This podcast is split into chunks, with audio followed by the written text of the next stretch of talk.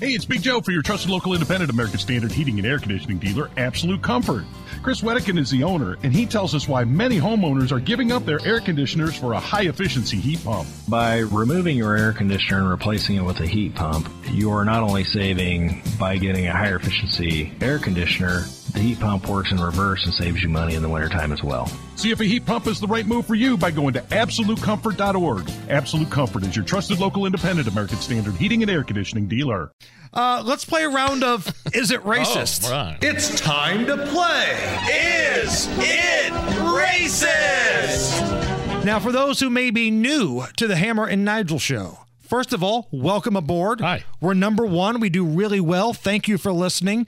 Um, but here to explain the rules of this game is socialist sweetheart AOC. Is it racist? Is something racist? Yes or no? All right, now that we're all on the same page. Okay, hit me. What do we got? University of Wisconsin racism seminar tells students, quote, there are no exceptional white people. yes, it's racist. Could just end it right there. Whatever you're about to say next, it's all, you know, it's all stupid. I, I can already tell you. So this was some sort of mandatory orientation for first year law students Oh, wow. at the University of Wisconsin. And some of the things talked about were whiteness, people who say, I don't see color, they were ripped.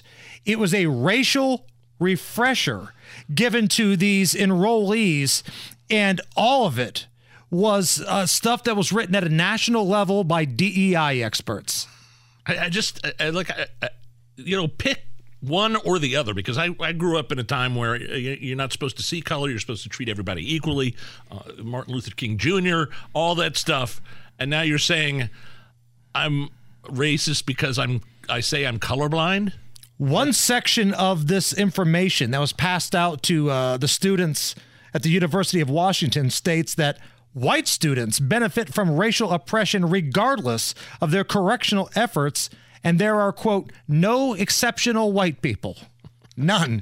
Nada. Zip. I mean I think there's some exceptional white people Peyton Manning. I mean I, I, I was gonna say I'm not one of them I I, I don't I don't there's really nothing special about me but um you know name a, a pastor at your local church sure. you know Sure. Abraham Lincoln. exceptional white person, Yeah. freed the slaves. Some would argue Abraham Lincoln was like the first woke Republican. but according to the University of Wisconsin, it doesn't matter if it's Abraham Lincoln, George Washington, Peyton Manning, or Clay Aiken. They can all burn in hell because they're racists. Every damn one of them. Racist, racist, racist trash.